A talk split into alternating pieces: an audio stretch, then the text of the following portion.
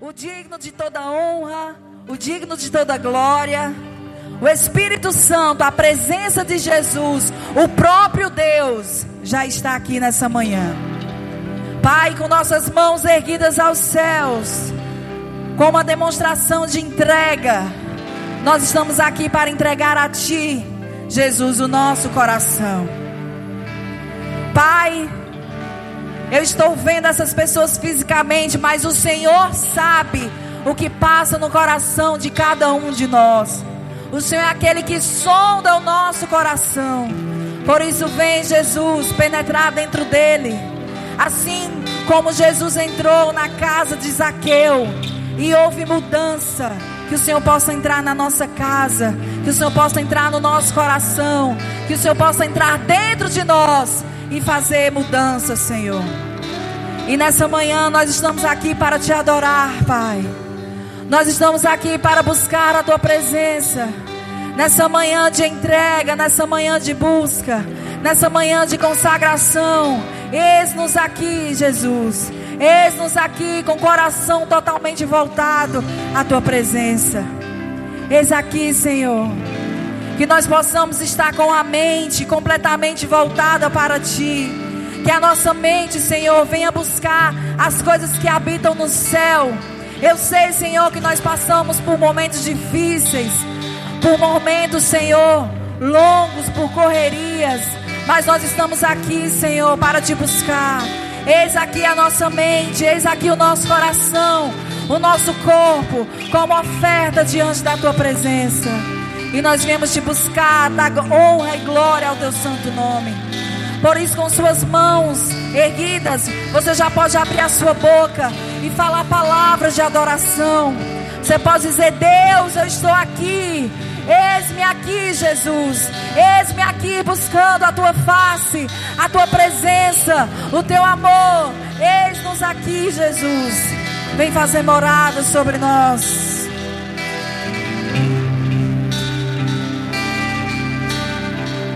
Aleluia. Nós te adoramos, Deus. Ao que está sentado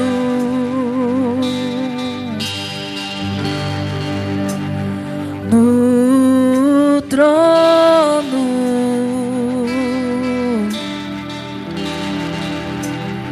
e ao Cordeiro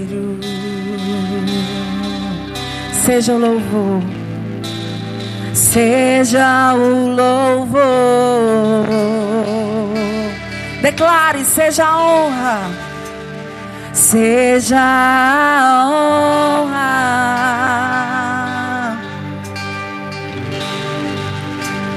seja a glória, seja o domínio seja o domínio. Pelos séculos dos séculos. Declare: seja honra, seja glória, seja a honra. A ti, Senhor, a glória, seja a glória seja o domínio, seja o domínio pelos séculos, pelos séculos dos séculos.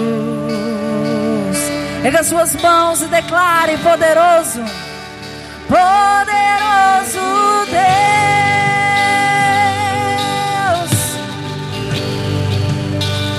poderoso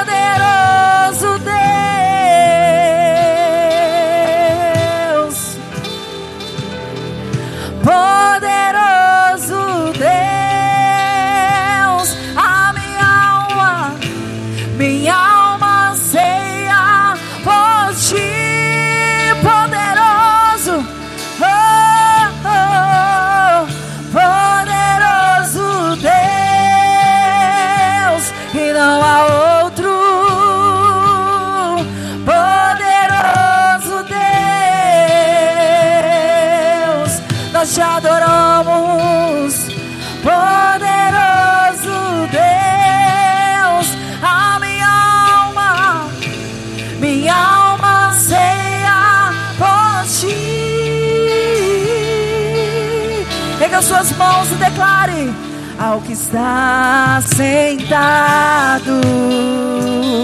Oh, oh, no trono. Deixa o Espírito Santo fluir sobre ti nessa manhã.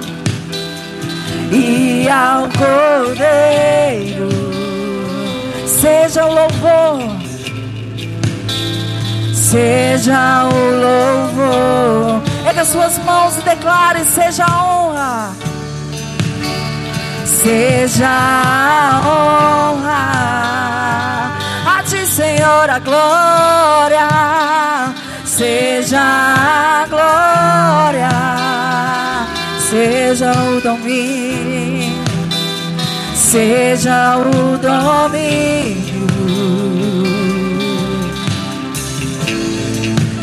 Pelos séculos dos séculos. Erga suas mãos e declare: Poderoso Deus, poderoso Deus, inabalável, poderoso Deus. A minha alma anseia por ti, Jesus, poderoso Deus.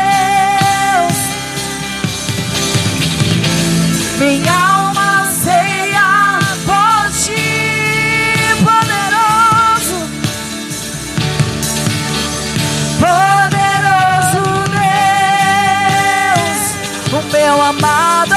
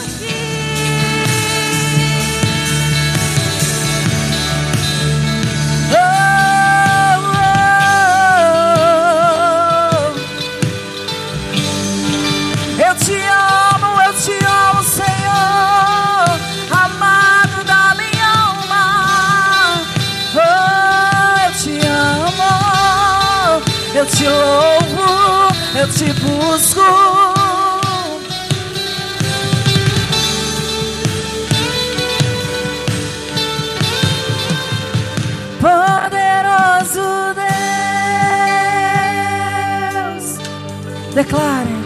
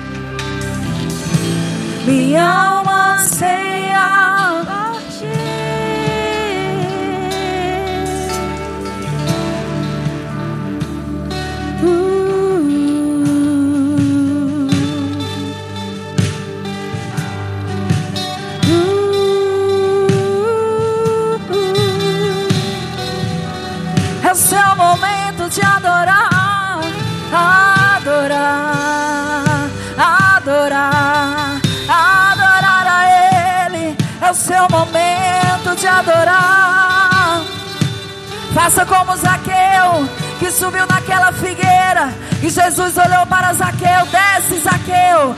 Desce, Zaqueu, porque hoje eu vou entrar na tua casa. Hoje eu vou fazer morada no seu coração. Hoje eu vou cear contigo. Hoje eu vou almoçar contigo. Eu vou jantar contigo. Hoje eu vou entrar na tua casa. Vai haver arrependimento, quebrantação de coração. Desce, Zaqueu, desce, Zaqueu, porque hoje eu vou entrar na tua casa. Ele está entrando em nosso coração nessa manhã. Oh. Eis-nos aqui, Senhor, prontos para te adorar, para te buscar. Deixa fluir sobre a sua vida a ministração do Senhor. Minha alma ceia por ti.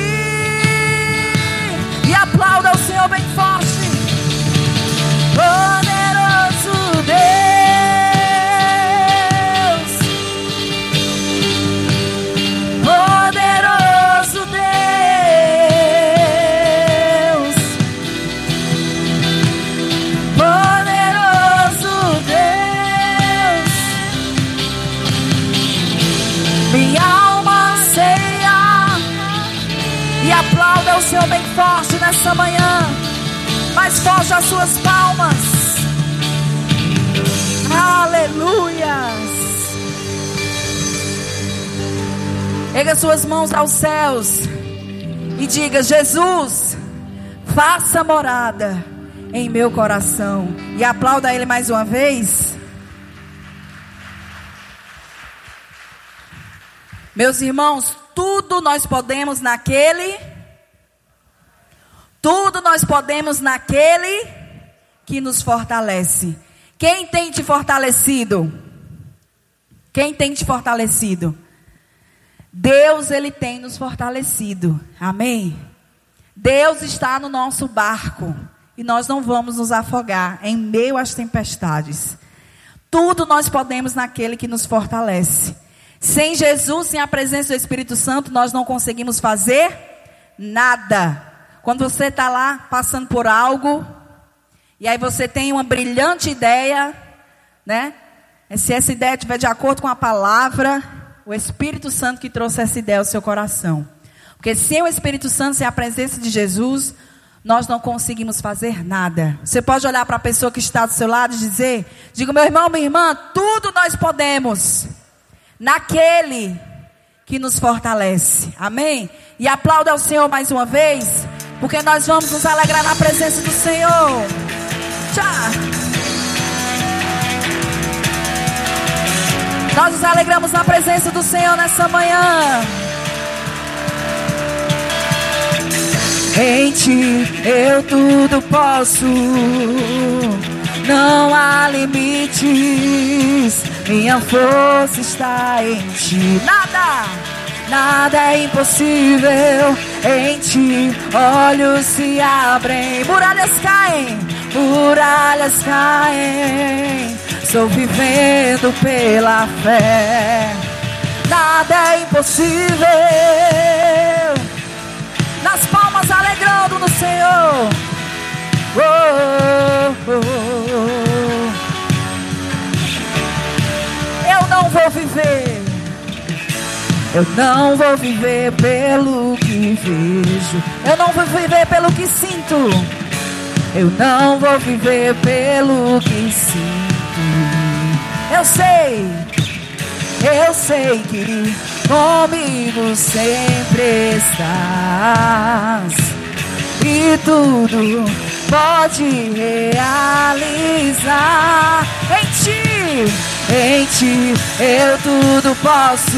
Não há limites, não há limites. Minha força está em nada é impossível, nada é impossível. Em ti olhos se abrem, muralhas caem, muralhas caem. Estou vivendo pela. Declare mais uma vez. Em ti em ti eu tudo posso. Não há limites. Minha força está em. Nada é impossível. Nada é impossível. Em ti olhos se abrem, muralhas caem. Estou vivendo pe... Eu quero ouvir a igreja nas palmas. Em ti, em ti eu tudo posso. Não há limites, não há limites. Minha força está em ti. Nada é impossível em ti. Olhos se abrem, muralhas caem, muralhas caem. Estou vivendo pela fé. Mais uma vez em ti, em ti eu tudo posso. Não há limites minha força está em ti. Nada, nada é impossível em ti. Olhos se abrem, muralhas caem. Estou vivendo pela fé. Nada é impossível. Aplauda o Senhor bem forte nessa manhã. Mais forte as suas palmas. Pega suas mãos aos céus e diga: Em ti, eu tudo posso. No nome de Jesus. E aplauda ele mais uma vez. Mais forte as suas palmas.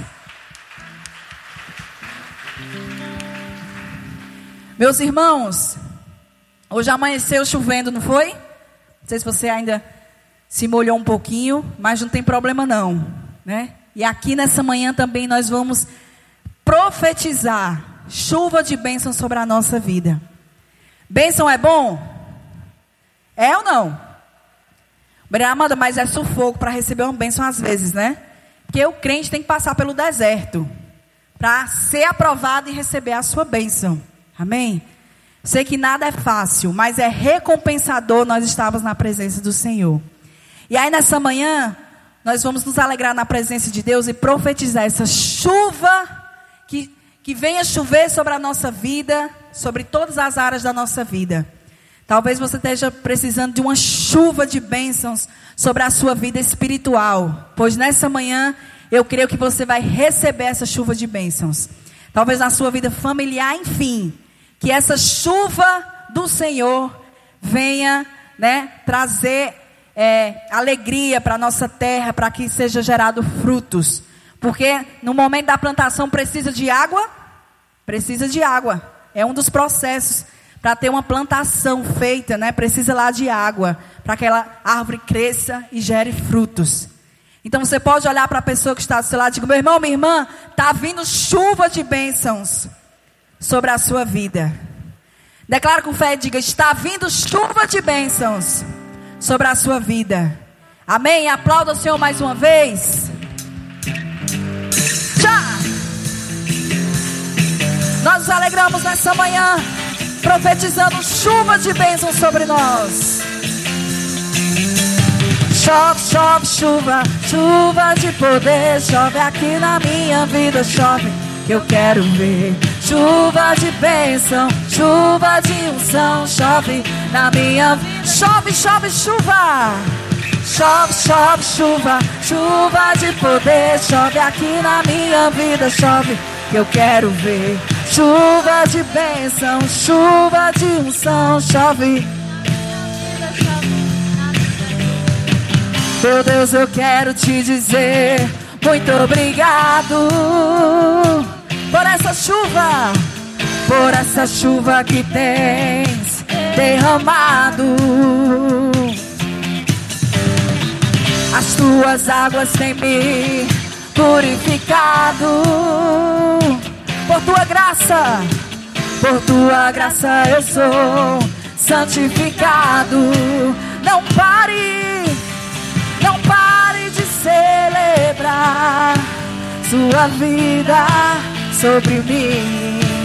Em tuas águas vem regar minha vida, minha vida, meu jardim, assim ó. Chove, chove, chuva, chuva de poder. Chove aqui na minha vida, chove, eu quero ver. Chuva de bênção. Chove na minha vida. Pega suas mãos e declare. Chove, chove, chuva, chuva de poder, chove aqui na minha vida, chove, eu quero ver. Chuva de bênção, chuva de unção, chove na minha vida, chove. Mais uma vez. Chove, chove, chuva, chuva de poder, chove aqui na minha vida, chove, eu quero ver. Chuva de bênção, chove na minha vida, chove na vida do meu irmão. Nas palmas, na minha vida chove, na vida do meu irmão. E aplauda o seu bem forte nessa manhã. Aleluias! Mais forte as suas palmas para Jesus. Olhe para o irmão que está do seu lado. Diga aí, meu irmão, recebeu a chuva? Amém? Feche os seus olhos. Erga suas mãos aos céus. A presença do Espírito Santo já está neste lugar.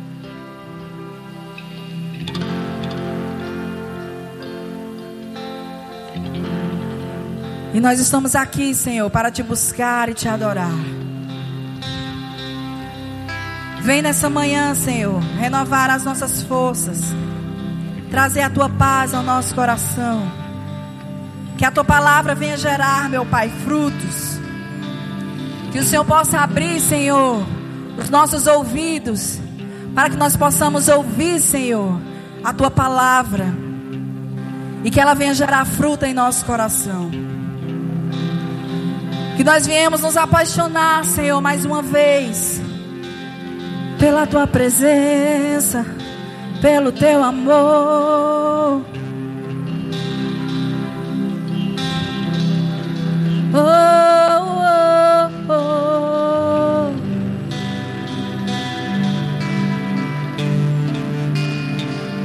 Erga suas mãos. Abre os meus ouvidos, eu quero ouvir. Abre os meus olhos, eu quero ver.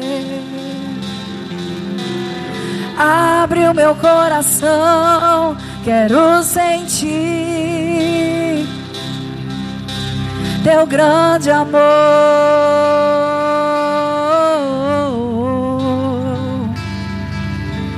teu grande amor. Abre os meus olhos, abre os meus ouvidos, eu quero ouvir. Abre os meus olhos, declare. Abre os meus olhos, eu quero ver. Abre meu coração, quero sentir teu grande amor.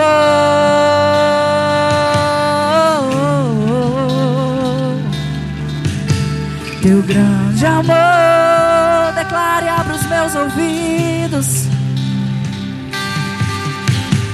Abre os meus ouvidos, eu quero ouvir. Abre os meus olhos, eu quero ver. Abre o meu coração, quero sentir teu grande amor, teu grande amor.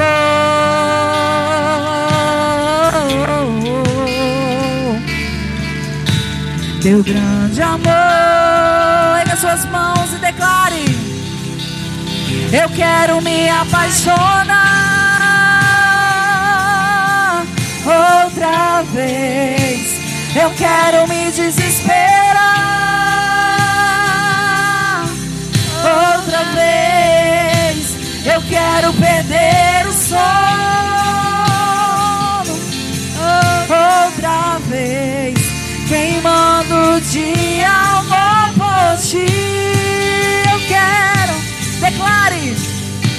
Eu quero me apaixonar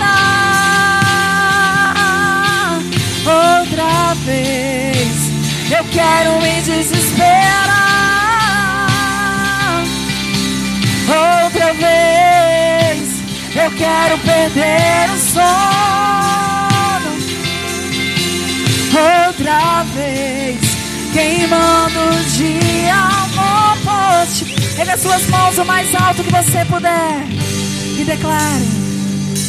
Eu tenho sede, eu tenho fome, fome de ti. Eu tenho sede, eu tenho fome, fome de ti. Eu tenho sede, eu tenho fome. Declare com seu amor, fome de ti. Eu tenho sede. Fome de ti. Eu tenho fome, declare. Fome de ti, eu tenho sede. Fome de ti, eu tenho sede, eu tenho fome. Fome de ti, eu tenho sede. Fome de ti. Oh, oh, oh. Por isso começa a adorar, começa a falar palavras de adoração. Fome, sede, sede de ti. Eu tenho sede, eu tenho fome fome de ti. Por isso nós estamos aqui, Senhor. Aviva-nos. Oh, você pode expressar todo o seu amor por Ele nessa manhã. Você pode dizer, Senhor, eu estou aqui. Eu quero me apaixonar por Ti, Jesus. Outra vez, outra vez, Jesus.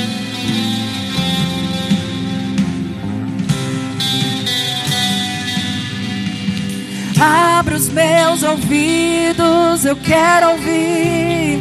Declare, abre os meus olhos. Abre os meus olhos. Eu quero ver. Abre o meu coração, quero sentir teu grande amor. Oh, oh, oh teu grande amor. Abre os meus ouvidos. Abre os meus ouvidos, eu quero ouvir. Abre os meus olhos. Abre os meus olhos, eu quero ver. Abre o meu coração, quero sentir teu grande amor.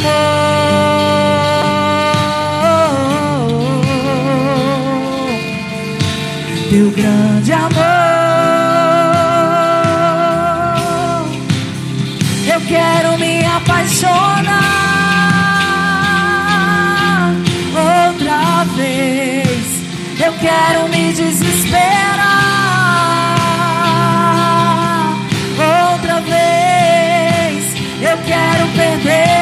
perder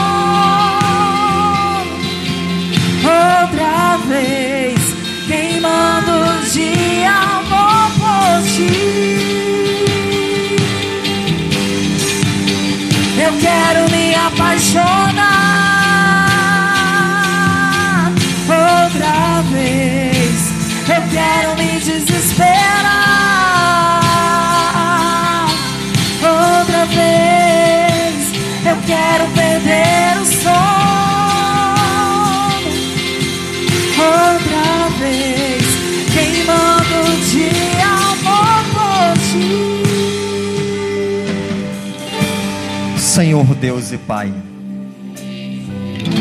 o Senhor disse para a igreja de Éfeso: Tenho, porém, contra ti que deixaste o teu primeiro amor. Lembra-te de onde caíste, arrepende-te e volta. O Senhor disse: volta, Volta a me buscar outra vez. Volta a me amar outra vez. Volta, Éfeso, a se desesperar pela minha presença outra vez. E nós precisamos voltar para ti, Senhor.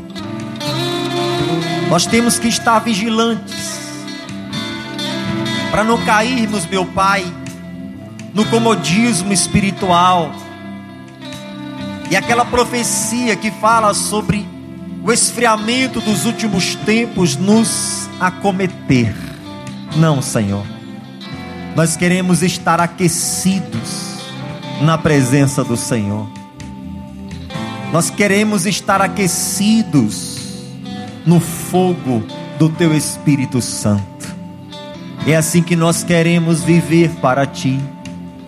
É assim que nós queremos Te servir. Levante suas mãos a Ele e diga: Senhor meu Deus, eu estou aqui para te buscar com todo o meu coração. Diga, Senhor, eu quero estar aquecido na tua presença. Diga, Senhor, jamais eu vou apagar o Espírito Santo da minha vida. Diga, Senhor, derrama sobre mim a tua presença, a virtude do teu Espírito Santo, em nome de Jesus. De olhos fechados ainda com as suas mãos levantadas a Ele. Existem planos de Deus para se cumprir na sua vida. Para que o plano de Deus se cumprisse na vida de Maria, o anjo diz: descerá sobre ti o Espírito Santo, e o poder do Altíssimo te envolverá para que os planos de Deus se cumpram perfeitamente em nossas vidas. Nós precisamos receber do Espírito Santo e ser envolvidos com o poder do Altíssimo. Ah, Pai, hoje nós estamos completando mais uma semana de jejum. E o nosso desejo é esse: é receber do Teu Espírito Santo e sermos envolvidos com o teu poder, o poder do alto. Oh, glória a Deus. Com as suas palavras aí onde você está, fale para Deus que você quer receber o Espírito Santo. Fale para Deus que você quer ser envolvido, envolvida com o poder dEle. Fale isso para Deus, com as suas palavras. Se você realmente quer isso, diga isso para o Senhor, porque Ele vai derramar, e Ele já está derramando sobre a sua vida do Espírito Santo. Aleluia. Tenha liberdade, Espírito de Deus, em nossas vidas, sobre a vida de cada obreiro, cada membro cada tia, cada criança, cada irmão, cada irmã, derrama sobre nós do precioso óleo da unção, tão desejado pelos reis, tão desejado pelos sacerdotes, esse óleo tão desejado pelos teus santos profetas do Antigo Testamento, tão desejado e necessário à tua igreja hoje derrama sobre nós do santo óleo da tua unção. Aleluia. Glória a Deus. Diga glória a Deus. Diga obrigado, Senhor. Diga eu recebo deste óleo sobre a minha vida. Aplauda o Senhor bem forte. Aleluia. Glória a Deus. Bom dia. Bom dia. Tem alguém aí? Pode sentar, povo de Deus abençoado. Sejam bem-vindos em nome de Jesus. Você veio para passear ou veio para buscar Deus? Com certeza para buscar Deus. Hoje estamos completando mais uma semana, sete dias de jejum. E amanheceu hoje meio que nublado assim, não foi, pessoal? Desceu um orvalho de Deus também lá, lá na sua casa, no seu bairro, desceu? Hã? Que hoje eu acordei 4h40 da manhã com o orvalho de Deus, aquele barulhinho de água caindo, né? Gostoso. Não é verdade? Bom demais, pessoal. E aí, estamos completando hoje mais uma semana, sete dias de jejum. Próximo mês tem mais uma semana, mas terça-feira, não esqueça, terça-feira, a nossa terça-feira do jejum. Tá certo? Pastor, de novo jejum, de novo, pessoal. Só que é só terça. Aí vai terça, terça, terça, até final do ano. Mas mês de novembro, vamos ter mais uma semana. E nessas campanhas de jejum, Deus vai abençoando a gente, Deus vai abençoando a obra dele, vai nos dando coisas para fazer. É, em novembro, agora, dia 2 de novembro, já estou marcado já com a irmã, dia 2 de novembro, nós vamos iniciar na casa de uma irmã, num bairro aqui em Juazeiro, depois te dou os detalhes, o discipulado. Falei para ela que ela convide amigos, familiares, de preferência, que não são convertidos, porque a gente vai iniciar um discipulado lá na casa dela, toda terça-feira eu vou estar lá, e a gente vai estar ensinando a palavra de Deus àquelas pessoas, discipulando elas, preparando o caminho, o coração delas, para elas receberem Jesus como Salvador. Isso é só o começo, né? Porque tá eu vou estar na casa dela e a gente vai escolher outros lugares e vamos dividir a gente depois mais na frente, eu, os obreiros, para a gente estar em diversos bairros aí fazendo discipulado. Mas eu começo oficialmente dia 2 de novembro, detalhe, 2 de novembro, dia dos finados, né? Eu até pensei, irmã, será que dá certo? Porque dia 2, dia dos mortos, o pessoal quer ir visitar os familiares no cemitério, não precisa, mas pessoal, muita gente que não conhece a palavra, acaba indo, né? Então, aí eu conversando com ela, vai, vem, vamos lá, vamos lá, se der duas pessoas a gente vai. Se der três pessoas a gente vai, não tem problema, né? Mas dia dois a gente começa, toda terça-feira, porque a palavra igreja, eu estou ensinando isso na aula de candidatos obreiros, a palavra igreja, ela tem um significado. Você sabe qual é o significado da palavra igreja? Pronto, então eu vou te explicar para vocês entender qual o significado da palavra igreja. A palavra igreja significa chamados para fora. Isso significa a palavra igreja. De onde surgiu a palavra igreja? Surgiu do Antigo Testamento. É, no Antigo Testamento as coisas funcionavam da seguinte forma: sempre que eles iam resolver assuntos políticos relacionados à cidade, eles resolviam dos portões da cidade para fora. Lembra quando Jó disse que é, havia falta de respeito, ele não seria respeitado nos portões da cidade? Lembra quando o Salomão falou que o esposo da mulher sábia, ele era respeitado nos portões da cidade? É porque naquela época, quando eles iam resolver assuntos relacionados à cidade, decisões da cidade, sobre a cidade, então era, eles faziam reuniões dos portões da cidade para fora. Então a, a, as reuniões, as conferências, tudo era do portão da cidade para fora. Eles resolviam assim. Aí dessa situação surgiu a palavra igreja, que significa chamados para fora. Então, Aqui dentro desse prédio nós congregamos, ouvimos a palavra, recebemos esse, esse vigor espiritual, mas a nossa missão principal é lá fora, onde os pecadores estão. É fora das quatro paredes. No evangelismo, no discipulado, no, na abordagem pessoal. A gente precisa fazer isso. Então, a gente já está começando, dia 2 eu começo esse discipulado. É, e já tem projetos para o próximo ano, tanto para dentro como para fora. Próximo ano, próximo ano, já no começo do ano, a gente vai realizar aqui na igreja é, algumas semanas de curso para os casais. Quem é casado? Quem está se preparando para um casamento? quem está noivo ou namorado precisa ter informações sobre o que é um casamento. Precisa. A maior parte de nós só temos informações sobre casamento naquilo que vemos na vida dos nossos pais. E, infelizmente, muitos têm maus exemplos. Mas a gente vai separar algumas semanas aqui na igreja para a gente é, orientar quem já é casado, quem está se preparando para casar. Para quem já é casado, poxa, viver coisas novas, ter um norte. E para quem vai casar, também ter um norte, ter uma noção do que é casamento bíblico e ouvir experiência de quem já está há algum tempo nessa caminhada.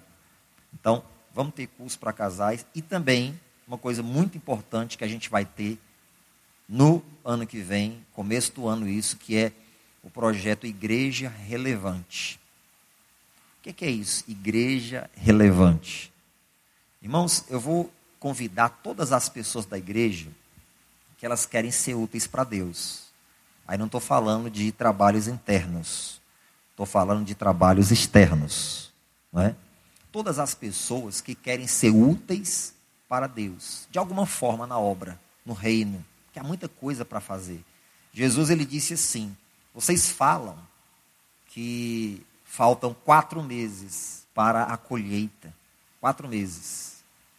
Eu, porém, vos digo: olhem para os campos, eles já estão prontos para a ceifa. Ou seja, há muita coisa a ser feita no reino e já é para começar agora, não é para esperar mais. Os campos já estão prontos. Então, Nesse encontro de igreja relevante, eu vou falar sobre assuntos da obra. Eu vou falar sobre pastoral urbana. Vou falar sobre igreja relevante. Vou falar sobre trabalhos sociais. Vou falar sobre evangelização tete a tete. Vou falar sobre evangelismo saturação, que é um projeto que está no meu coração. Eu estava conversando com uma pessoa ontem. Interessante. Eu tinha pensado nessa pessoa. Escuta. Eu tinha pensado nessa pessoa e aí, essa pessoa conversando comigo ontem, eu nem falei sobre o que eu tinha pensado. Ela disse, pastor, pois eu senti vontade de fazer esse trabalho aí. E aí eu falei, nem falei para ele que eu tinha pensado nisso. Eu falei, Deus, olha aí a conexão. Não é? Então, eu vou abordar todos esses assuntos e preparar quem quiser, irmãos.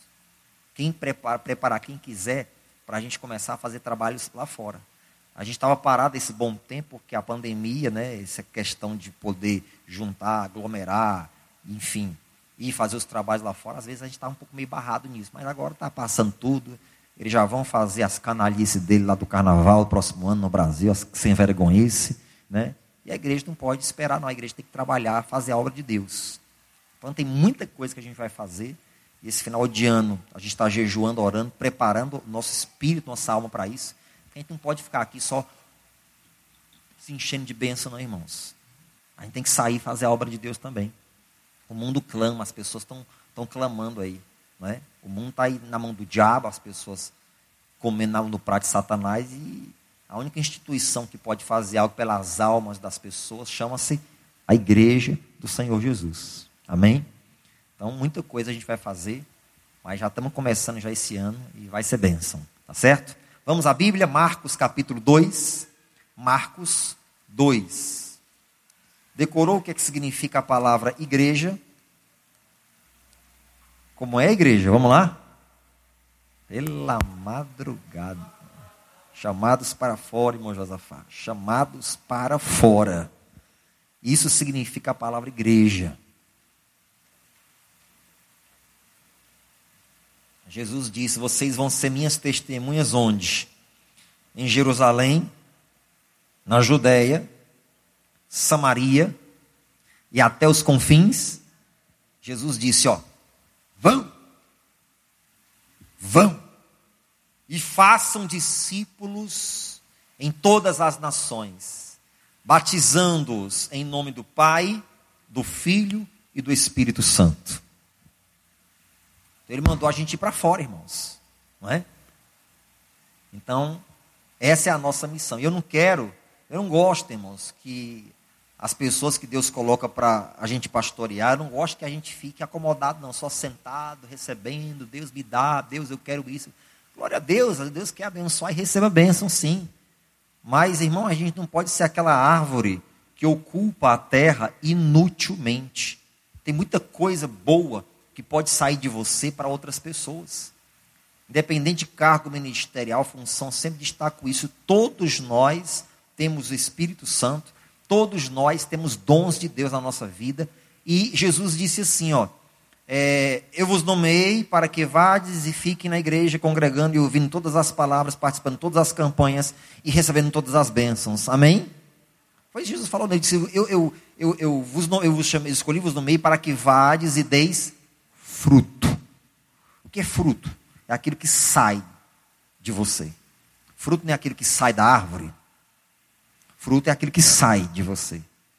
Tem que sair algo de você para abençoar alguém, para ganhar alguém para Jesus, para trazer alguém para o reino de Deus. Tem que sair algo da gente. Tem que sair.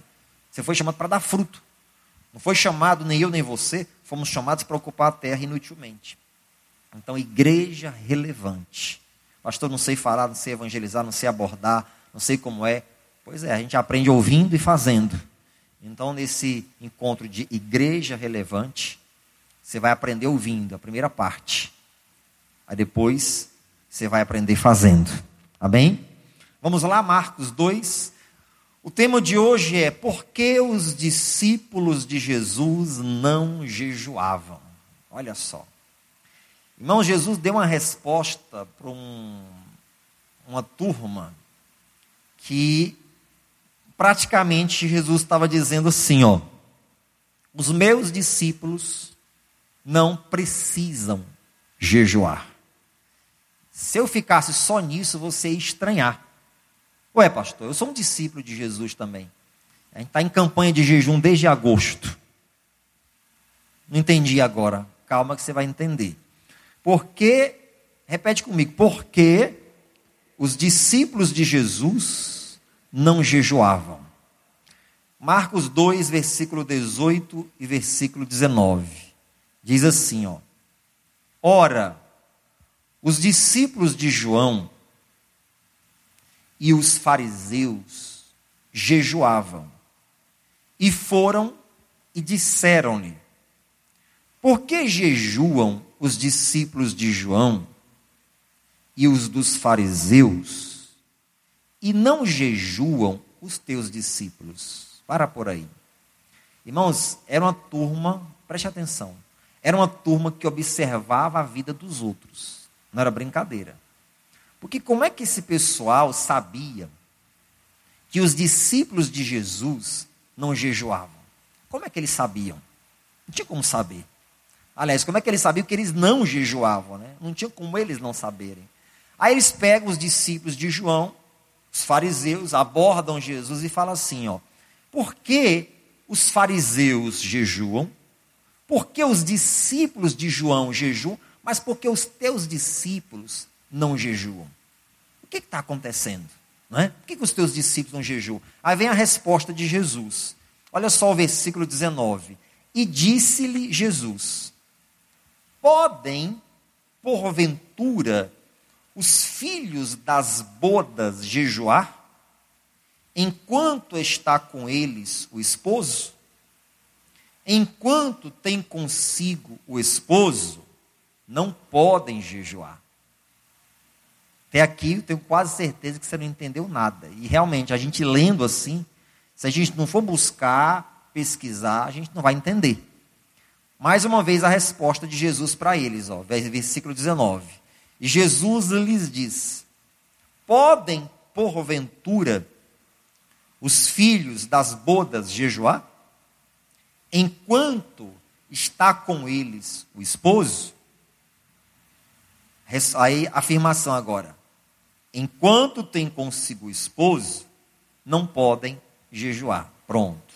O que, que ele estava querendo dizer com isso?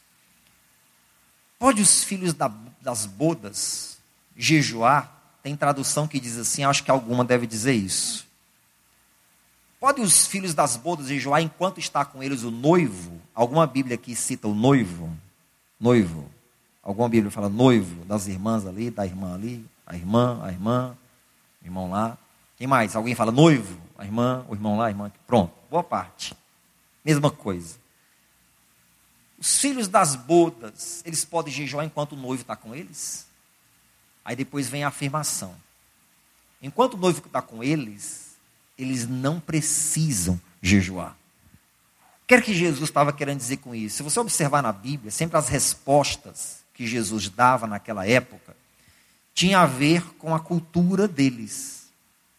Então, a gente lendo isso não entende nada. Eles, ouvindo isso, entendiam tudo. Entendiam claramente. Eu lendo isso aqui, você, isso aqui a gente fica perdido. Mas eles ouvindo isso de Jesus, a resposta vinha assim, igual um download.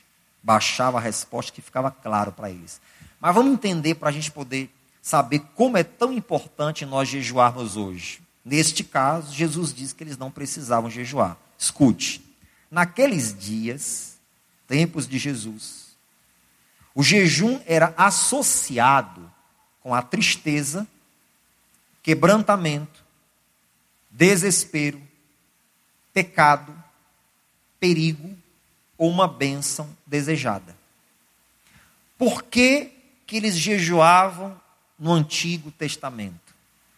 Por que, que eles praticavam o jejum no Antigo Testamento? Quando? Em quais situações? Quando eles estavam tristes, quando eles estavam desesperados, quando eles precisavam e queriam se quebrantar, se humilhar na presença de Deus, quando eles estavam em perigo ou precisavam de uma grande bênção. Então eram nessas situações que eles jejuavam. Essa não era a situação dos discípulos. Me responde uma coisa. Preste atenção na pergunta que eu vou te fazer. O Messias estava com eles, em carne e osso.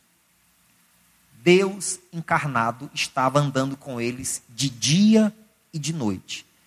Os discípulos estavam em perigo? Responde. Os discípulos estavam tristes, tendo com eles a presença daquele que era esperado há mil anos.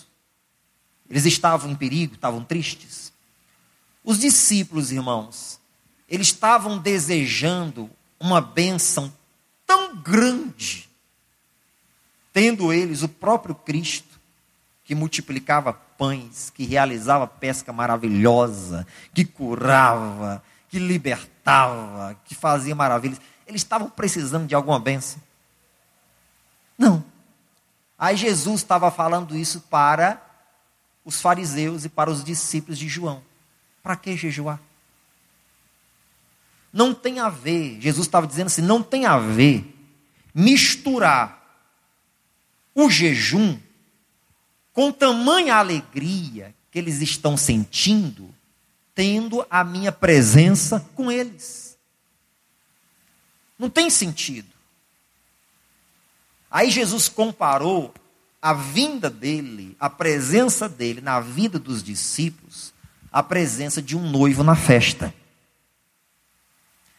Hoje é um pouquinho diferente, irmãos. Hoje é um pouquinho diferente. Aliás, muito diferente. Mas naquela época, naquela cultura, e ainda hoje, naquela região lá, quem agita a festa é o noivo. Eu estava lá no Egito e eu tive a oportunidade de ver um casamento. Por acaso, eu fui penetra numa festa de casamento, porque a festa de casamento estava acontecendo no hall ali do hotel. Muito interessante a cultura deles. Se tu visse como é que é, mas deixa eu te dar um, uma palhinha para você ver. Irmãos, uma multidão de gente assim, ó. Uma multidão de gente cercando. A noiva aqui, toda bem vestida, toda bonita, arrumada e tal. E o noivo na roda. E eles cantando uma música da cultura deles.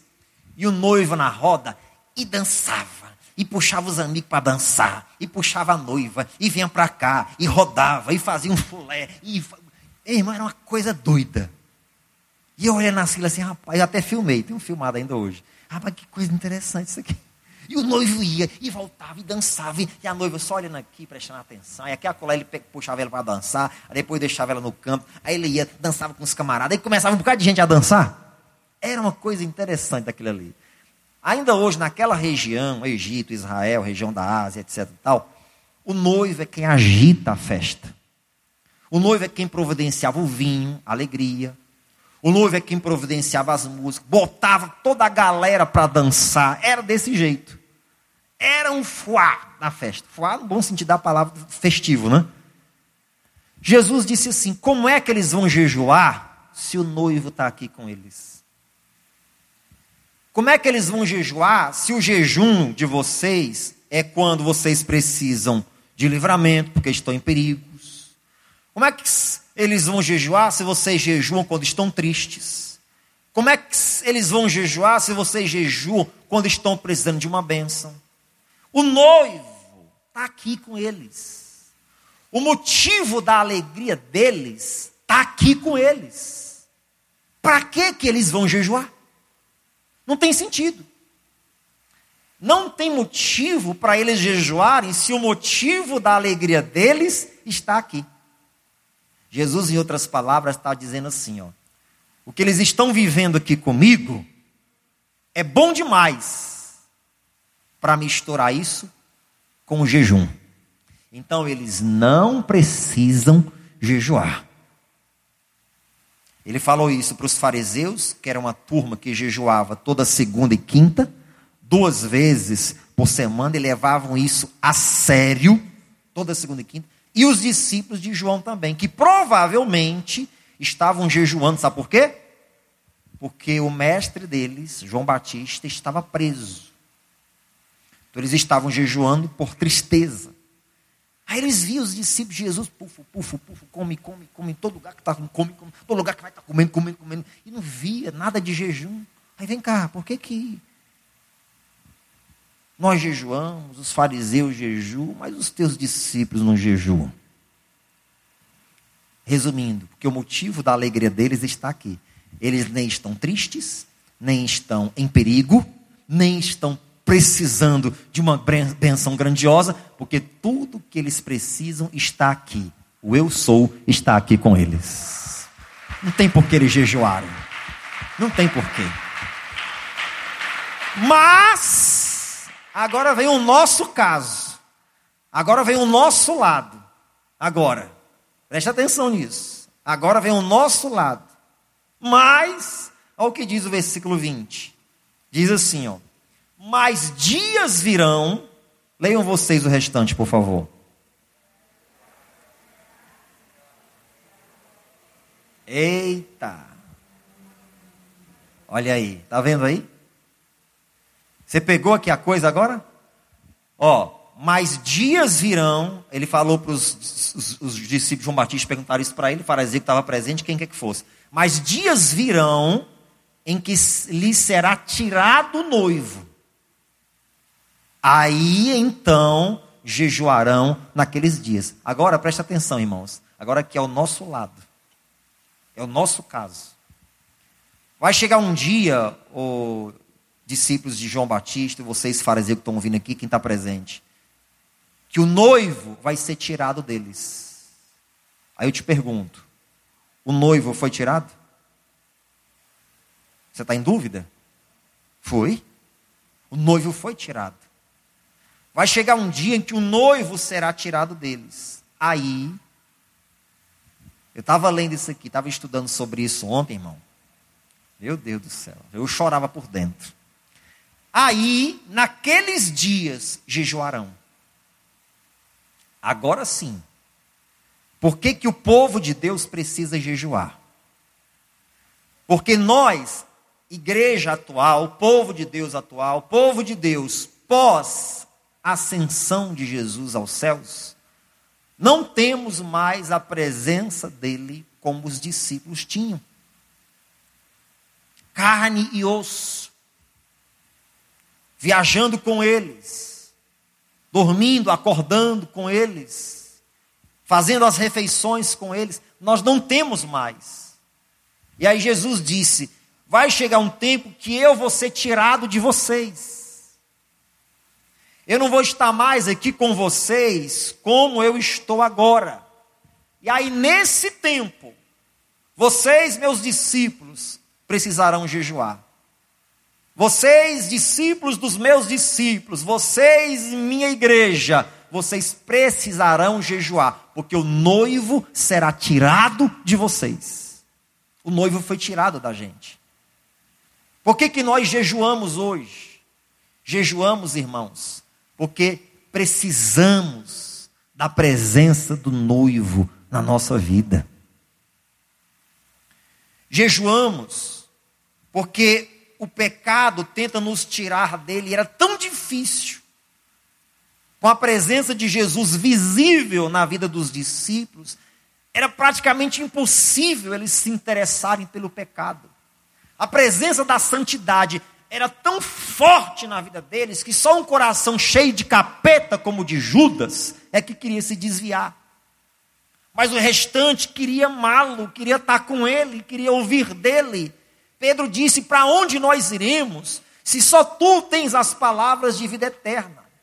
Então era praticamente impossível ele sentir algum desejo pelo pecado. Para que jejuar então, se a presença da santidade é tão forte na nossa vida através da sua? Mas o nosso caso agora é diferente.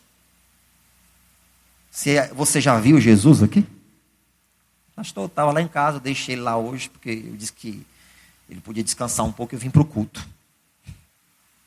Você, você andou com Jesus pelo centro ontem? Pastor, eu ando com ele todos os dias porque ele está no meu coração. Eu não estou falando disso, não, abençoado.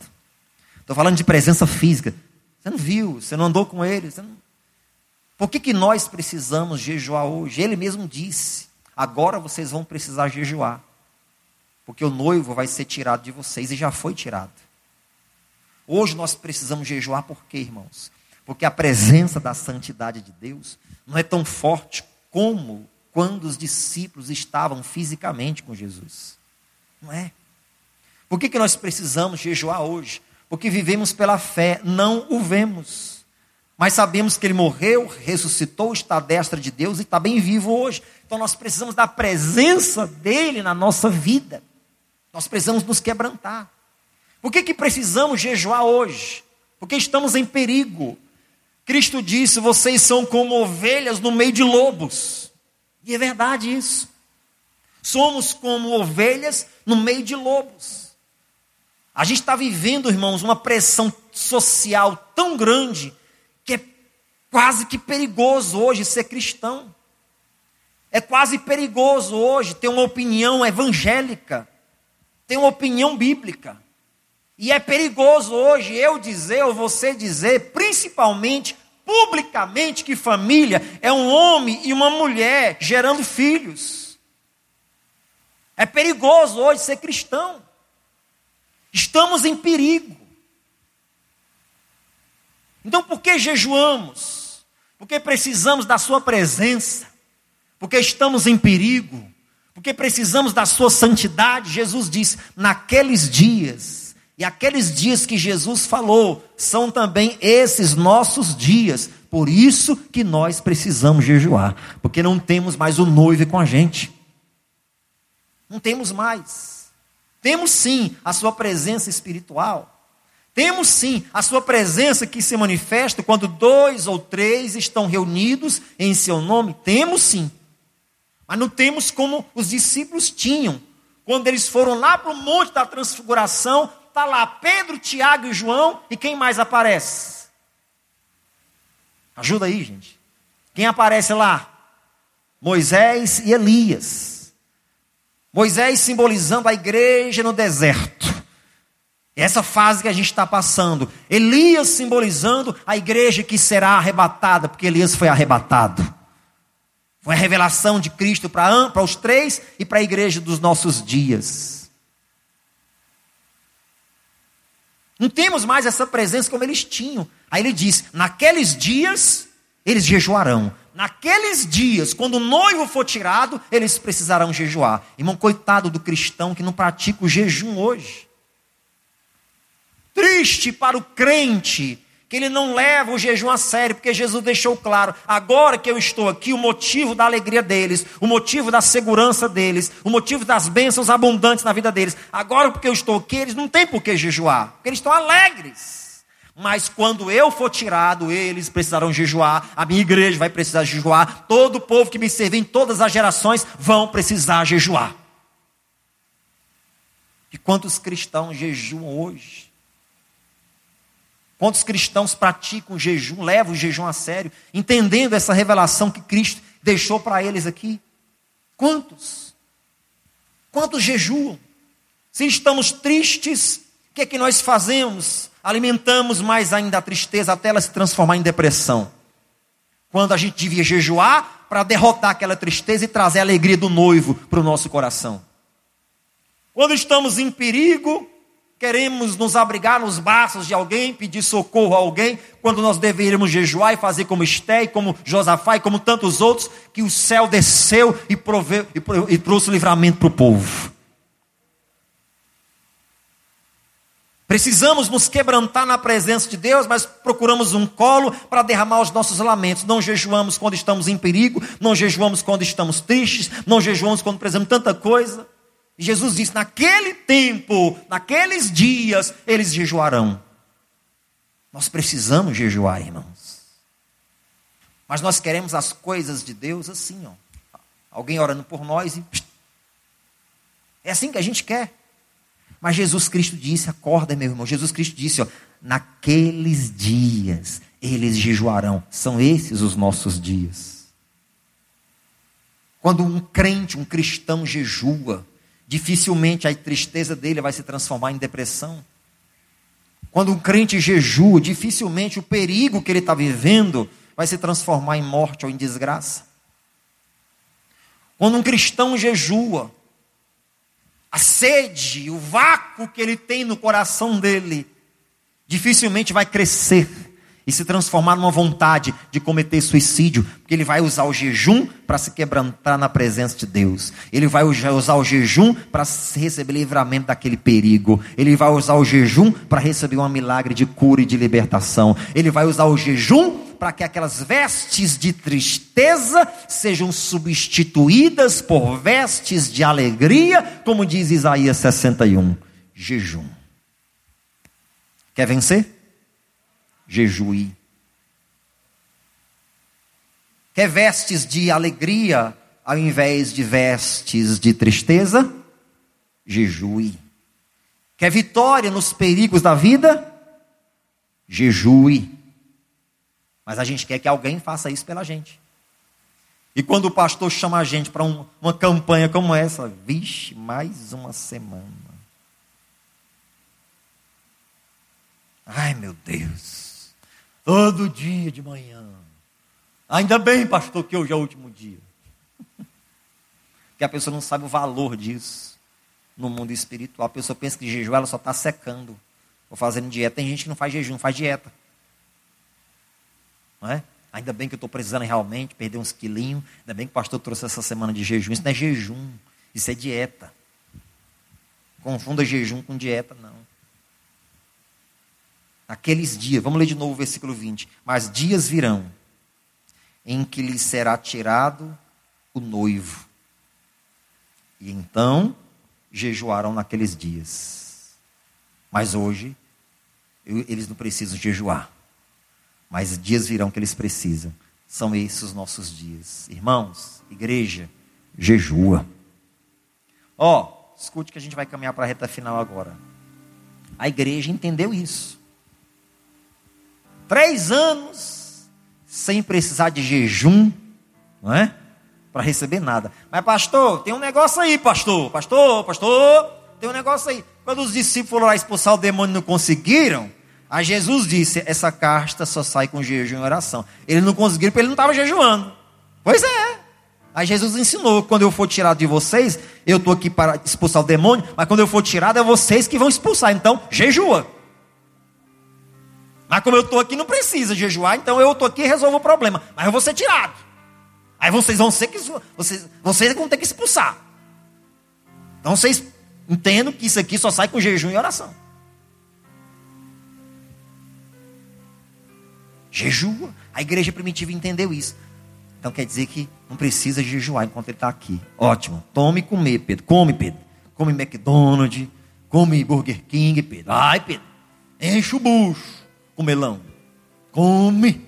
Vai um bicho. Come o. Como é que chama aquele lá que é o. Diz que é sanduíche natural, mas não é? Como é que chama? Subway. Come aí, Pedro. Enche o bucho. Vai comendo, Pedro. Três anos, só bufo, bufo, bufo, bufo, bufo, bufo, bufo. Mas quando o noivo foi tirado, aí eles entenderam. A gente precisa jejuar. A igreja entendeu, irmãos, que eles precisavam jejuar. Vai lá em 2 Coríntios 6. 2 Coríntios 6. Nós precisamos jejuar. Até o final do ano, toda terça-feira. Se você quiser continuar, você e Deus, um propósito particular, faça. Mas o jejum tem que estar sempre presente na vida do cristão. Independente do pastor fazer uma convocação ou não. Você precisa da presença de Deus, você precisa se quebrantar na presença dele, você precisa de livramento dos perigos de morte, de, de, de dessa vida cristã doida que a gente vive, que o mundo está fazendo pressão no cristianismo a nível mundial. Então a gente precisa, a gente precisa jejuar. 2 Coríntios, 1 Coríntios, eu falei primeiro ou segunda? Segunda, eu vou abrir na primeira. 2 Coríntios capítulo 6 versículo 3. Diz assim, ó: Não dando nós escândalo em coisa alguma, para que o nosso ministério seja censurado ou criticado. Paulo está defendendo aqui que eles não deram escândalo em nada para o ministério deles ser criticado. Antes, versículo 4 como ministros de Deus, tornando-nos recomendáveis em tudo, na muita paciência, nas aflições, nas necessidades, nas angústias. Paulo está falando de coisas que eles passaram, que ele mais especificamente passou, para dar exemplo aos irmãos.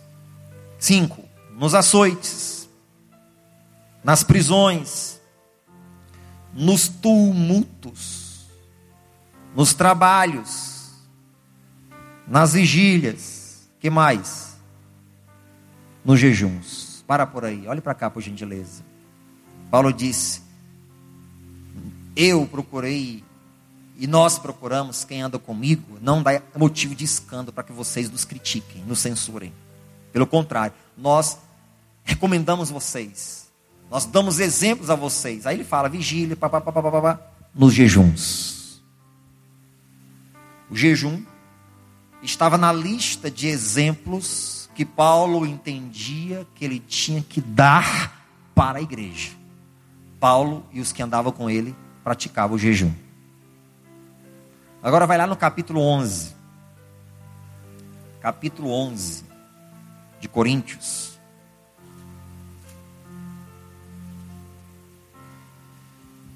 versículo 24. 11, 24. Olha o que, que ele diz aí.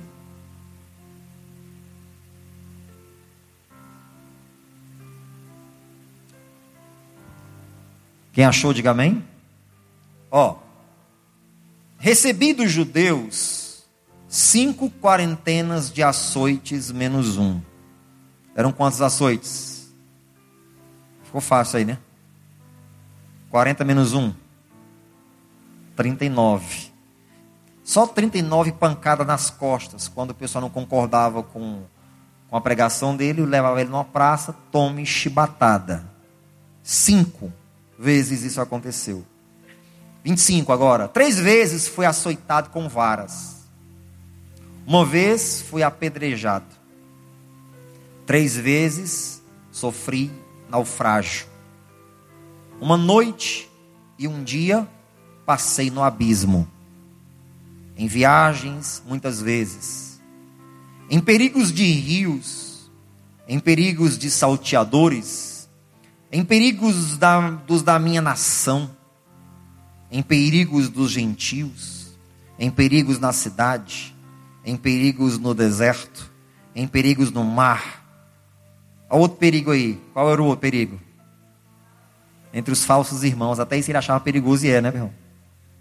27. Em trabalhos, em fadiga, em vigílias, muitas vezes em fome e sede. Que mais? O que mais? Em jejum. Tá vendo? Muitas vezes em frio e nudez. 28. Além das coisas exteriores, me oprime a cada dia o cuidado de todas as igrejas. Meu Deus. Era um homem que trabalhava, pessoal. Se você lê isso aqui, relê, relê, lê com a alma, você chora. Cara dava um duro. Além de tudo isso que eu passo e já passei, me oprime, me consome todos os dias pensar na igreja de Éfeso, de Colossos, de Filipos, de Coríntios, da Galácia, etc, etc. Isso me consome. Mas ele cita das coisas que ele passava, ele fala em jejum. A igreja entendeu isso, Paulo entendeu isso. Nós precisamos jejuar. Levei cinco chibatadas de 40 açoites menos um, 39, cinco. Foi difícil. Em alguns casos eu fui dado como morto, mas Deus me livrou. Três vezes foi açoitado com varas, uma vez foi apedrejado, uma noite e um dia passei no abismo, três naufrágios. Olha o currículo do cara no Evangelho. Né? Perigos de, de, de salteadores, dos da minha nação, entre os falsos irmãos, perigo disso, perigo daquilo. Em fome, em nudez, em frio, em jejuns. Estava na lista. Daquilo que ele considerava que era necessário passar por Cristo. E uma das coisas era o jejum. Os crentes hoje não querem jejuar, irmão.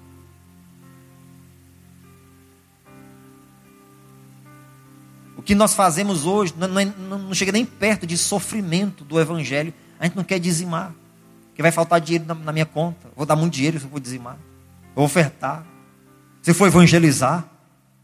For sair nesse sol quente, vai dar uma dor de cabeça. Ai meu Deus do céu, calorzão desse. Pastor, deixa para evangelização em janeiro e fevereiro, que já começou o período de chuva, está mais frio. Ai, um calor desse.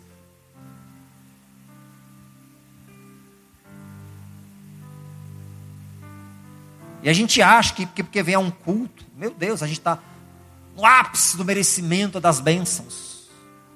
A gente é o bibelô de Jeová. Jejum. Paulo fala sobre o jejum dos casais. Não vos defraudeis uns aos outros, não vos negueis uns aos outros na intimidade sexual, a não ser que vocês separem um momento para se dedicar ao jejum e à oração. Porque o homem não tem poder sobre o seu próprio corpo, mas tem numa esposa, ou a mulher não tem poder sobre o seu próprio corpo, mas tem no marido. Então não se defraudem. Só separem um tempo, não é separar de divorciar, é separar-se, se manter sem intimidade como casal, para praticar o jejum e oração. Mas para não perder a continência, dar lugar ao diabo depois. Entregou o jejum a um propósito de consagração, aí vocês estão liberados. Paulo falou sobre o jejum na vida do casal jejum de Cornélio, o jejum da liderança da igreja, quando eles precisavam, eles viam a necessidade, o Espírito Santo disse: Ó, oh, vocês foram chamados para fora, então alguém tem que ir para a Judéia, Samaria, alguém tem que ir para a África, para a Europa, então vamos lá, bora, bora, bora se mexer. Foi o que eles fizeram, a liderança. Bom, nós não sabemos quem vamos mandar, então vamos jejuar. Aí eles jejuaram, o Espírito Santo fala conosco, Espírito Santo, estamos aqui nos humilhando, Espírito Santo precisando da tua direção, Espírito Santo, Espírito Santo, o Espírito Santo diz: Separai-me a Paulo e a Barnabé. Eles jejuaram, o noivo revelou para eles: jejum. Separar-me a Paulo e Barnabé para a obra que os tenham chamado. Jejum. O jejum da liderança liberou Paulo e Barnabé para a obra missionária. O jejum de Cornélio trouxe Pedro para Cesareia para evangelizar os gentios. Jejum de Cornélio, jejum da liderança, jejum do casal, jejuns de Paulo, a igreja entendeu que precisava jejuar. E o jejum sempre trouxe céu na terra. Você é salvo em Cristo Jesus? Já é batizado nas águas? Se não é, cria juízo e vamos batizar. Final do ano agora vai ter batismo de novo. Certo? Vamos batizar. Irmão, se você quer ter uma vida assim, Sabe? Com Deus assim, sem nada te arrancar, sem nada te tirar dele. O jejum tem que estar no teu currículo. O jejum tem que estar na tua agenda. Se você não jejuar, você é um sério candidato, um forte candidato a cair em tentação, cair em pecado, se desviar, fazer besteira. Por quê? Porque o jejum é essencial por conta que o noivo foi tirado da gente. A gente precisa jejuar. Aqueles dias, eles jejuarão. São os nossos dias. Jejuamos porque precisamos dessa presença do céu na nossa vida. Amém? Você entendeu isso? Eu não vou chamar o ministério de louvor. A gente, quando for orar, vai orar daquele jeito. Eu vou pedir para a gente fazer uma oração de joelhos. Mas antes, volta lá em Marcos. Para a gente encerrar. Volte lá, Marcos. Onde nós começamos. Capítulo 2.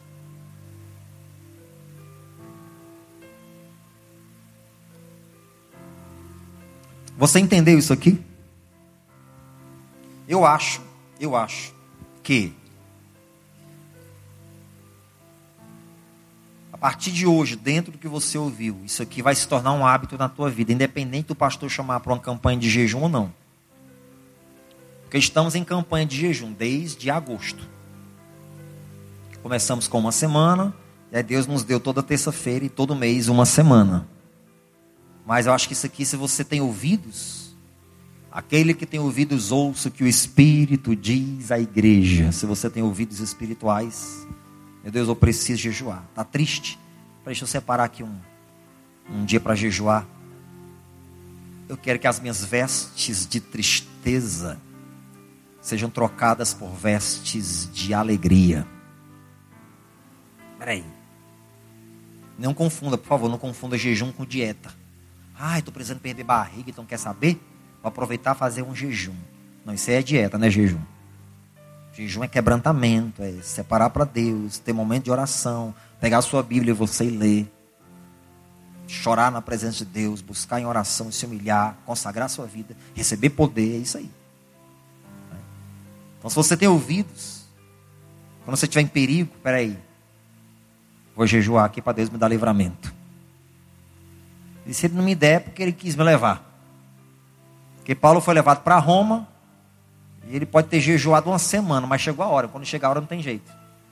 Segundo a tradição cristã, segundo a tradição cristã, a história do cristianismo, Paulo, o apóstolo, Pedro, o apóstolo, foram mortos no mesmo dia em Roma. Paulo decapitado, Pedro crucificado de cabeça para baixo. Eu fico imaginando no mesmo dia ambos subindo para a eternidade. E aí, Pedrão? Bate aí, pá. E aí, Paulão, estamos de boa, hein? Que maravilha, estamos indo para o céu. A nossa carcaça ficou lá. Eles estão achando que arrebentaram com a gente. Segundo a tradição cristã, no mesmo dia eles foram mortos em Roma. Paulo e Pedro. Que honra, hein? Imagina. Então não tinha jejum que desse jeito, porque chegou a hora, irmão. Mas está em perigo. Jejua. Está triste? Jejua. Depressão está batendo na porta, dizendo: abre aí. Jejua. Pastor, não é para ir no médico, não. Eu não sou doido, irmãos. De dizer para você não ir no médico, vai. Deus tem três formas de curar o ser humano. Três. Três formas de Deus curar o ser humano. Primeiro, pelo sobrenatural. Segundo, pela medicina. Terceiro, pela natureza. Tem três formas de Deus curar o ser humano. Quero ir no médico, pastor, estou com sintoma de depressão, e aqui o que eu faço? Vai! Vai no médico. Mas jejua também. Associa as duas coisas. Jejua. Vamos lá. Versículo de número 18 até o 20 para a gente encerrar e orar. Diz aí, ó. Ora, os discípulos de João e os fariseus jejuavam e foram e disseram-lhe: Por que jejuam os discípulos de João e os dos fariseus, e não jejuam os teus discípulos. Por que, Jesus, que os teus discípulos estão sempre aí comendo igual uns condenados? 19. E Jesus lhe disse: Pode, porventura, os filhos das bodas jejuar enquanto o noivo está com eles? O motivo da alegria deles está aqui. Para que eles vão jejuar? Para quê? Quando tem festa de casamento aqui em Israel, vocês jejuam? Vocês não jejuam, não. Vocês abriram uma brecha na lei, vocês colocaram lá uma emenda constitucional na Torá, para quando tiver casamento numa segunda-feira ou numa quinta, vocês não precisam jejuar, seus hipócritas. Então vocês não jejuam nas bodas quando o noivo está presente. Por que, que eles vão jejuar se eu estou presente na vida deles? Por quê? Vocês vão jejuar. Eles vão jejuar. Não precisa. O motivo da alegria deles está aqui. Enquanto tem consigo o esposo, não precisa jejuar. 20. Mas dias virão em que lhe será tirado o esposo ou o noivo.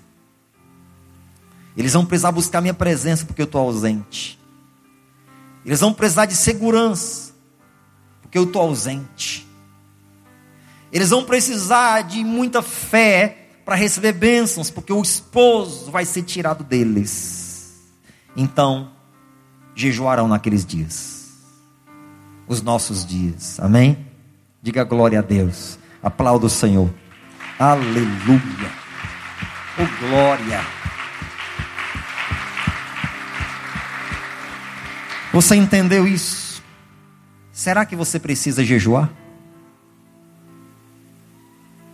Jejua, irmão. Encerra hoje, viu? A semana. Mas terça-feira, quando terminar a campanha de jejum esse ano, tira os teus momentos para jejuar. Espere eu chamar, não. Porque o noivo foi tirado da gente. A gente precisa jejuar. Por gentileza, onde você está aí, se você puder, coloque-se de joelhos, em reverência a Deus. De joelhos. Todos nós obreiros. Claro que o obreiro fica atento à porta também, mas fica de joelhos. Em nome de Jesus. Feche os seus olhos aí. Toda a igreja. Aleluias. Fale com Deus. É você e Ele. O noivo foi tirado da gente. Eu fico imaginando a tristeza que os discípulos sentiram quando eles não tinham mais aquele amigo tão precioso com eles, Jesus. Eu fico imaginando. Eu fico imaginando por muitos dias o buraco que estava na alma deles, o vazio, porque eles não tinham mais aquele amigo tão presente na vida deles. Todos os dias, eles ouviam uma voz audível de Jesus, mas agora eles não tinham mais isso. Eu acredito que bateu uma saudade misturada com tristeza, misturada com um vazio tão grande, mas tão grande, porque nunca mais eles teriam aquilo que eles tiveram durante três anos. Foi muito triste muito triste. Mas o noivo foi tirado. Agora eles tinham que buscar a presença de Deus com sacrifício. Agora eles tinham que buscar o poder de Deus com sacrifício. Agora eles tinham que jejuar, se humilhar, quebrantar a sua alma, a sua vida. E uma das formas era através do jejum. O Senhor diz: eles não precisam jejuar agora, porque o motivo da alegria deles está aqui. Eu estou aqui. O Messias, que era profetizado há mais de mil anos, agora está aqui com eles. Eles não precisam jejuar. Mas dias virão em que o noivo será tirado deles. E aí sim eles jejuarão. E a igreja entendeu isso, os apóstolos, os discípulos entenderam isso. E para isso, irmãos, nós jejuamos. Não é para cumprir tabela, não é para estética, é para buscar o noivo, é para buscar a presença do Senhor na nossa vida. Jejuamos para nos humilhar, jejuamos para receber poder, revestimento do Espírito Santo. Jejuamos para ouvir ou sentir a Sua voz falando ao nosso coração. Jejuamos para ser abrigados na presença dEle. Jejuamos para estar no esconderijo do Altíssimo. E se mil cair ao nosso lado e dez mil à nossa direita, nós não sermos atingidos. Aleluia. Para isso nós jejuamos. Senhor, estamos aqui de joelhos dobrados diante de Ti completando hoje uma semana de jejum e oração. Isso não nos torna merecedores, porque as bênçãos não vêm por merecimento, mas por fé. Mas isso nos torna mais íntimos de Ti, mais íntimos da Tua presença. Eu creio que hoje de madrugada o Senhor ouviu muitas vozes desses irmãos que acordaram muito cedo para te buscar em oração, para chorar na tua presença, para dizer: Eu quero ser o teu amigo, a tua amiga, eu quero ter intimidade contigo. Eu creio que o Senhor ouviu muitas vozes hoje de madrugada, Senhor, te chamando, te clamando, te buscando. E eu quero dizer que são vozes sedentas de ti, que precisam do noivo, que precisam do noivo. Nós precisamos de ti, Senhor Jesus. O Senhor foi tirado, mas a tua presença é real e nós precisamos dela todos os dias da nossa vida. Para vencer as tentações, para vencer o pecado que tão de perto nos rodeia para não nos embaraçar com os negócios desta vida. Precisamos da tua presença para sermos cheios do teu Espírito Santo e andarmos em discernimento de espíritos, andarmos em autoridade nesta terra, sendo sal e luz. Precisamos de ti, Senhor, para seguirmos firmes na nossa jornada até o fim sem nos desviar para a direita ou para a esquerda. Precisamos da tua presença, Rei, para podermos dizer, como Paulo, um dia combati o bom combate, completei a carreira e guardei a fé. A coroa está preparada para mim e para todos aqueles que amam a vinda do Senhor. Aleluias. Recebe, Pai, as orações dessas pessoas as nossas orações nessa manhã. Nos prostramos aqui diante de Ti para dizer que te amamos.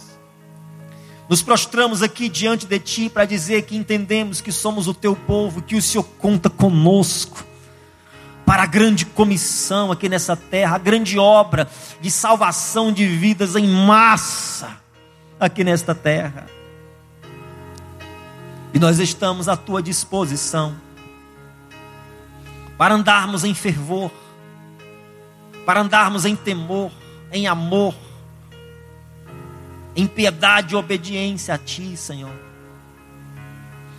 Meu Deus, olha para essas pessoas que nesse momento de oração se entregam a Ti, te buscam e dizem mais do que bênçãos, eu preciso da Tua presença. Mais do que cura, eu preciso da Tua presença. Se eu perder tudo, que eu não perca a ti. Se eu perder bens, que eu não perca a ti. Se eu perder amigos, que eu não perca a ti. Se eu perder a saúde, que eu não perca a ti. Se eu perder um membro do meu corpo, que eu não perca a ti. Que eu não perca a ti. Aquele homem era tão apegado às coisas materiais e disse: Folga minha alma porque tem bens para longos dias.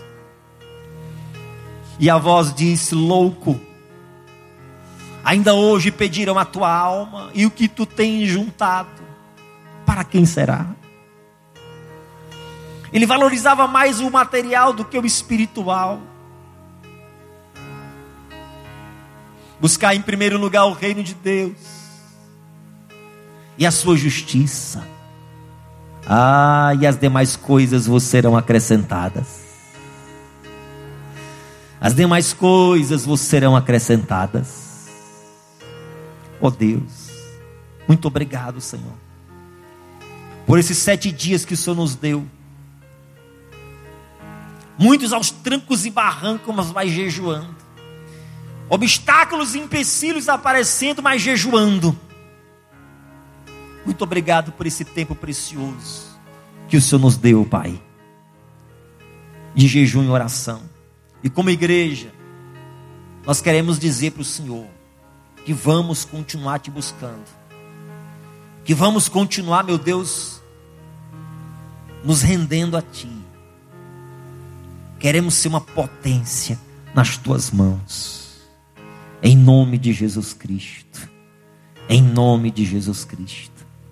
Diga, Senhor meu Deus, receba a minha vida, receba os meus jejuns e as minhas orações, como meu desejo profundo de buscar mais do Senhor, de conhecer mais de Ti. Diga, Senhor, o noivo foi tirado e eu preciso jejuar para buscá-lo mais e mais. E eu estou aqui, Senhor com todo o meu coração, te buscando e me rendendo ao Senhor, em nome de Jesus. Digam amém. Lentamente se levante, devagar. Aleluias.